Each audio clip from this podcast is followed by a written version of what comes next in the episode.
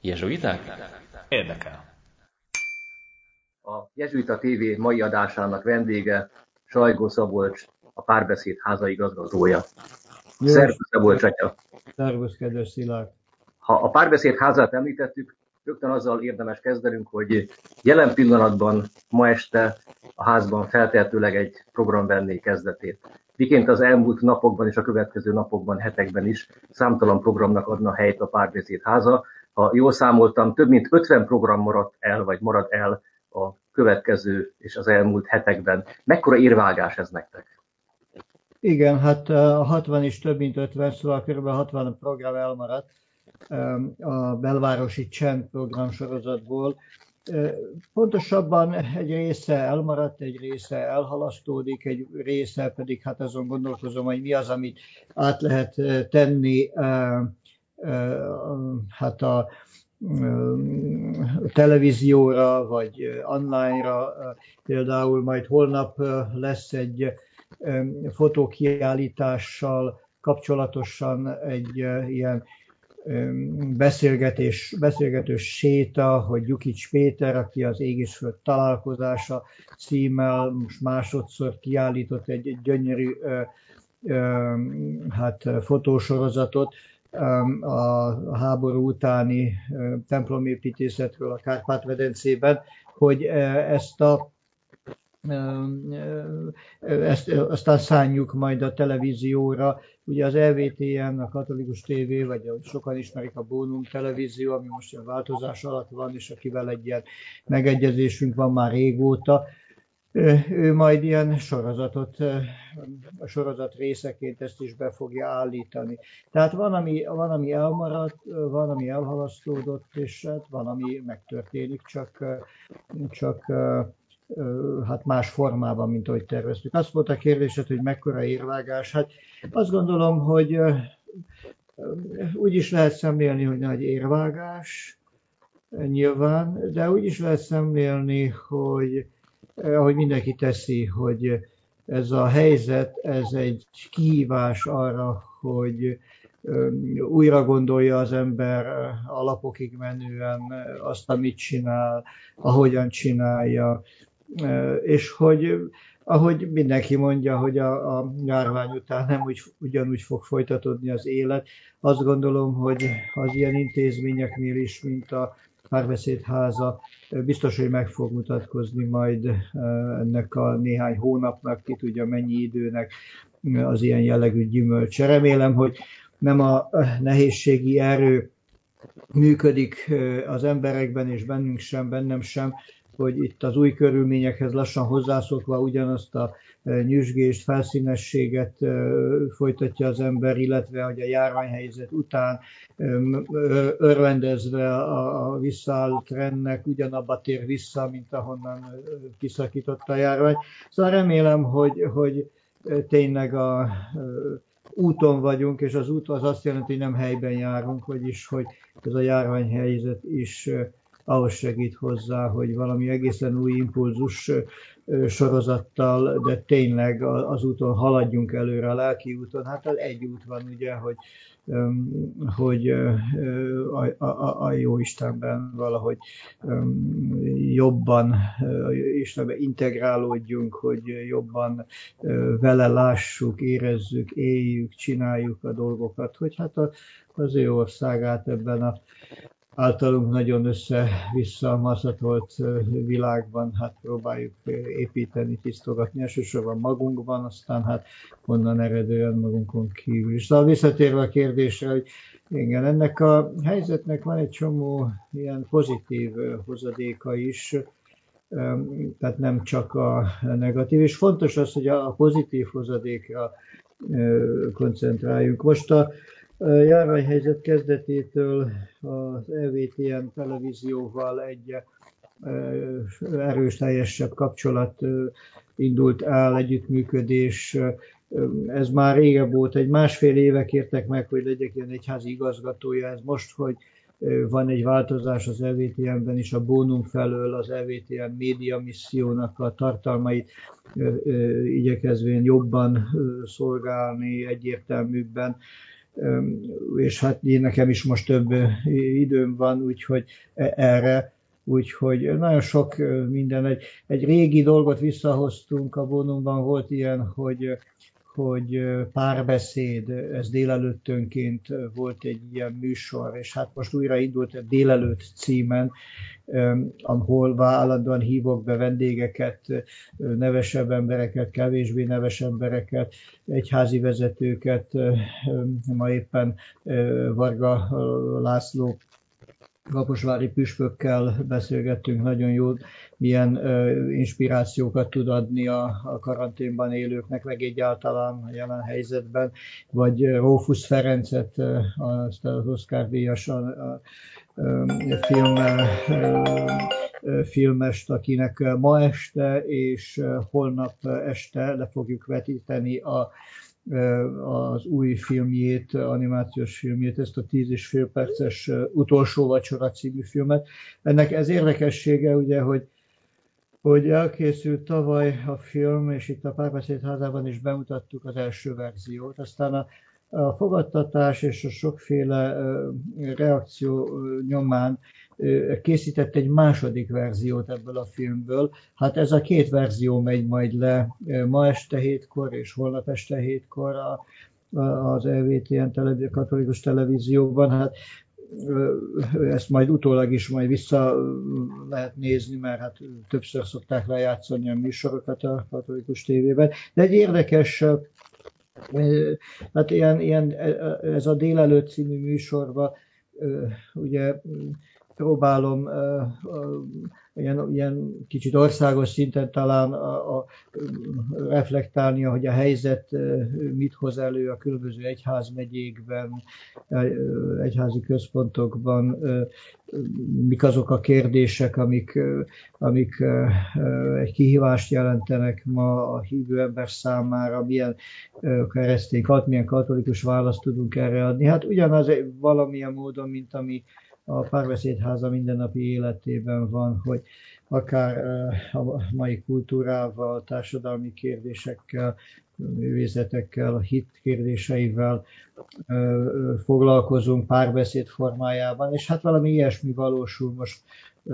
Ebben próbálok besegíteni a Katolikus TV-ben, úgy délelőttönként. Ez eléggé megadja azért a napi kereteit is az életemnek, mert hát órákat bele kell ebbe tenni, előkészíteni, vagy pedig aztán előkészíteni. Bocsánat, azok kedvére, akik nem látták még esetleg egyik műsort, ezt hogy kell elképzelni, ugye most nem nagyon lehet kimenni, stúdióba bemenni, ez ilyen online távbeszélgetés formájában történik, vagy hogyan? Igen, hetente egyszer szoktam bemenni kedden, és olyankor mindig a média misszióért, az EVTN-ért, illetve a járványhelyzettel kapcsolatosan 11-kor ott egy stúdióban egy szentmisét szoktam felajánlani, bemutatni, előtte ezt a délelőtt műsort csinálni, és az összes többit pedig otthonról, tehát telefonon vannak megszólítva a meghívottak, és akkor az ő hangjuk, az én hangom, meg a stúdióban, aki ott ül, így hármasban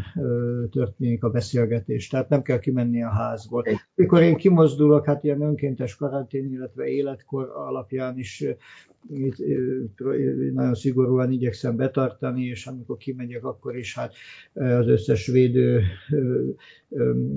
dolgot megtenni ott a szerkesztőségben is, ott külön hát mindenfélét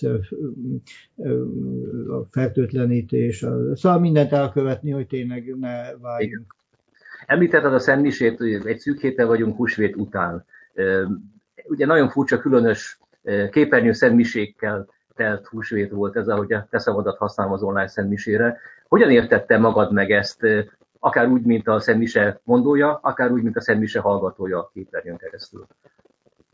Igen. Ugye a papok, mondhatnám úgy idézőjelben, hogy privilegizált helyzetben vannak, mert hogyha szépen bezárkóznak, egyedül, itt a rendházban általában nincsen ilyen nagy közös koncelebrált szentmise, hanem hát vannak, akik ugye a templomhoz rendelve együtt, de ők sem mindig, és mi pedig a kis kápolnánkban szoktunk külön szentmisét végezni. Néha úgy próbálom, hogy átélni a hívő, istenszerető embereknek a helyzetét, és akkor csak próbálok magam is a képernyő szentmisén résztvéve a lelkiáldozásban részesülni. Azt gondolom, hogy ennek a közösségnek a vállalása az nagyon, nagyon sok napokban jött szembe velem megint, ugye Hamletből az a mondat, hogy nincs jó és rossz, minden csak a fejben válik azzá, és hogy tényleg ennek a helyzetnek a segítségével nagyon sok mindent tudatosíthat az ember. Az összetartozást is. Az a véleményem, hogy ami most történik, az hihetetlenül nagy előrelépés lehet az embernek a tudatosabb anyagvilággal való kapcsolatában az Isten országa építése felé. Hogy most mindenki rá van kényszerítve, hogy az Isten által teremtett lehetőséget, az egész virtuális teret, az internetet és a többit, hát ez tőle származik, hát ha ő tette lehetővé, hogy ezt a helyére tegyük. Tehát a jó tartalmaknak a közlésére, a jó kommunikációra, a mélyebb közösség megélésére. Ugye, ha visszaáll a rendes, vagy a járvány előtti helyzet, akkor is, hát ugyanez van, hogy időben találkozni, együtt lenni, annyira limitáltak vagyunk. De most az internet rákényszerít minket arra, hogy egy kicsit az időből vagy térből kilépve is éljük a közösséget olyanokkal, akikkel különben nem tudnánk. És például látok ilyeneket, hogy egy pap, akire rá van bízva, tudom én, 10 templom, ott van 10 közösség. Hát lohol egyikből a másikba. És azt gondolom, ez egy beteg dolog.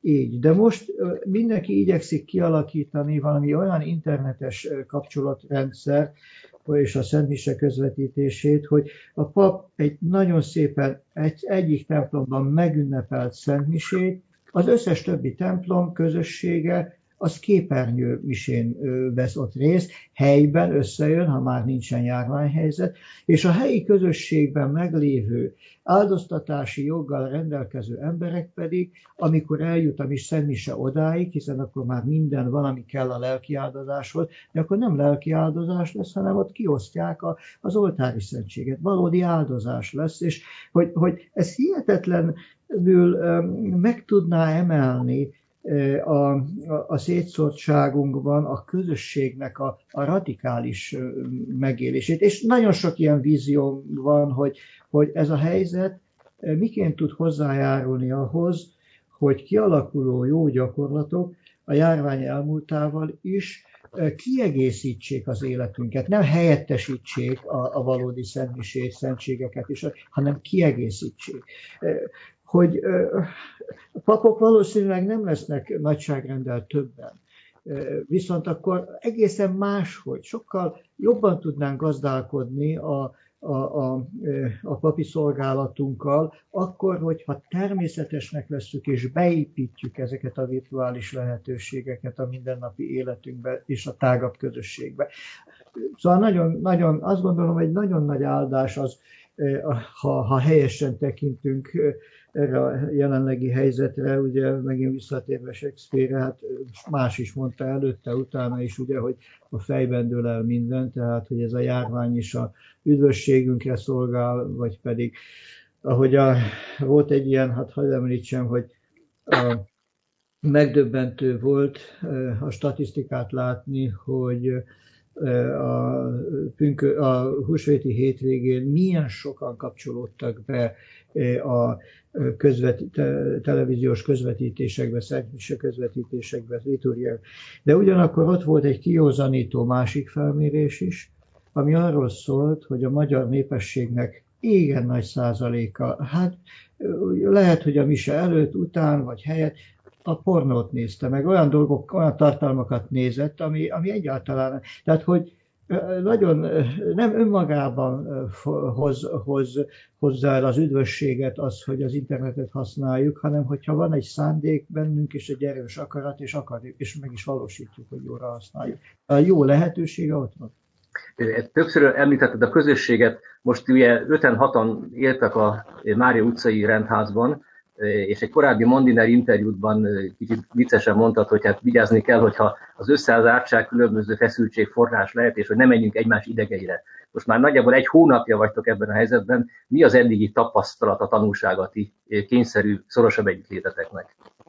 Az, hogy ami az elmúlt években nem volt gyakorlat, az most egy gyakorlattá vált, hogy szinte mindannyian minden nap találkozunk délben egy közös imádságra, és közös egzámenre, és aztán közös étkezésre. Ez korábban így nem volt, sokkal ritkább mindenkinek az zaklatott élete, vagy a sok irányú szolgálata miatt nehezebb volt összejönni. De most tudjuk úgy irányítani a napi rendet, hogy tényleg tudjunk találkozni. És ez jó. Természetes, hogy hányszor elmondta már mindenki, hogy ez a járványhelyzet lerántja a leperet mindenkiről, hogy a díszletek azok leomlanak, és akkor ott marad az ember. De hát alapvetően az, hogy egy csapatban vagyunk, egy csónakban vagyunk, hogy a különbségek azok áldás, nem pedig hát átok, vagy idegesítő, bosszantó dolgok, hanem pontosan a Jóistennek az adományai, hogy ezt tényleg így lássuk. Hát persze ezen dolgozni kell, és minden nap előről kell kezdeni ezt a munkát, hogy ez valóban azzá is legyen. És azt gondolom, ebben nincs különbség szerzetesek és nagycsaládok, és hát általában hát az ember. Igen. Végezetül hadd kérdezek egy olyat, hogy mondják, hogy háborúban hallgatnak a múzsák, de karantén ideje alatt az ihlet. Írtál-e verset már az elmúlt időszakban? Írtam, de azt foglalkoztat, hogy ez a bizonyos Jan Twardowski, akit Tereza Borowska révén fedeztem föl a 90-es években, és a vele való együttműködés nyomán ő készítette a nyersfordítást, én meg a műfordítást, és aztán a 2000-es évek elején megjelent a közel 100 vers, és a könyvet hát 4-szer is újra kellett nyomni, hogy olyan tartalékai vannak, annyira friss, hogy elkezdtem ilyen verspirula járvány idejére egy ilyen sorozatot, amiből most már 7 fölkerült, nagyjából naponta egy 2-3 perces rövid videó, ami fölkerül néhány gondolat, értelmezés, kontextusba állítással együtt ezekből a versekből a Facebookra és szerte az internetre. És másik ilyen ajándéka a Párbeszédházának, mint lehetőségen, hogy van egy kiállításunk, Baranyi Judit textilművésznek a kárpitjai vannak itt gyönyörűek, és hát alig látta valaki a járvány miatt, úgyhogy ezek előtt a textilek előtt, vagy kárpitok előtt mondom a szöveget, és egy fiatal operatőr pedig a minden egyes kárpitot aztán a közelre, meg gyönyörűen annak a szépségét mutatja. Tehát olyan 2 legyet ütve egy csapásra, hogy a szép, hiszen a Jóisten szép, velünk van a karanténban is, a szavak is szépek, hogyha valahogy vele kapcsolatosak, hogy hát egy ilyen verspirula, vizuális pirula naponta. Azt gondolom, hogy ez van, de a kérdésed, hogy én írtam-e? Igen, ez is egy kihívás, hogy túl sokat ne vállaljak, mert hiszen a jelen körülmények között is mindenki annyi tennivalót és értékes tennivalót tud találni magának, amennyit a fantáziája, meg amennyit akar. Tehát itt most is túl lehet tölteni jó dolgokkal a napot, de hogy ez ne történjen, hanem tényleg amit mindenki áldásként él meg, hogy le lehet lassulni, lehet tovább mélyülni, többet imádkozni, és hát, hogy ebből fakadjanak az új ihletek és sorok. Talán érdemes még ezt is így mondani, hogy Elővettem két könyvet, és naponta egy kis időt rászánok. Az egyik az Apothemata Patrum. Ugye ez a szerzetesség kezdetén évszázadok alatt úgy összesűrűsödött, nagyon sok kis rövid történet, vagy mondás, ilyen szituációba állított, nagyon rövid dolgok, amik hát magyarul most már egy 20 éve jelentek meg Bánpistának a kitartó munkája nyomán, és ezek nagyon mélyre visznek. Ebből egyet-kettőt olvasni, elmélkedni, és mellé pedig egy furcsa másik könyvet teszek, és érdekes, hogy mennyi hasonlóság jön elő. Ugye ez az Apophthegmata Patrum, ez a atyák bölcs mondásai a sivatagból, hát ez a 4.-5. századból oda megy vissza, és van egy másik, ez pedig hát azt, ami neki tudja, hogy számomra a más vallások valahogy ugyanannak az egy megváltó Istennek a más arcvonásait mutatják, hogy a buddhizmuson belül is van egy ilyen, hogy reggeli beszélgetések Lincsi apát kolostorában. És ezek olyan kb. 1-1,5 oldalas ilyen rövid történetek, mondások, és nagyon érdekes, hogy valahogy a közösséget, a Krisztust saját hibájukból, vagy anélkül nem ismerő emberek hogyan keresik a spirituális mélységeket, hogyan próbálják a belső növekedésnek az útját megtalálni. És akkor ezt a kettőt egymás mellé téve, tehát a keresztény remetéknek, aszkétáknak, első szerzeteseknek a meglátásai és tanításai, és így a világ másik feléről szintén az istenkeresőknek. Ez nagyon, nagyon érdekes kontrasztot ad, és úgy örülök, hogy erre van idő most. Szabolcs atya, nagyon szépen köszönöm, hogy rendelkezésünkre álltál. További jó munkát kívánok, és hát bízunk abban, hogy mi hamarabb most már személyesen is tudjuk folytatni, és a Párbeszédházának a rendezvényein részt venni. A nézőktől pedig azzal búcsúzom, hogy jövő héten folytatjuk beszélgetéseinket, hogy melyik jezsuita lesz a vendégünk, az egyelőre maradjon titok. Viszontlátásra! Köszönöm szépen, Szilárd, viszontlátásra mindenkinek!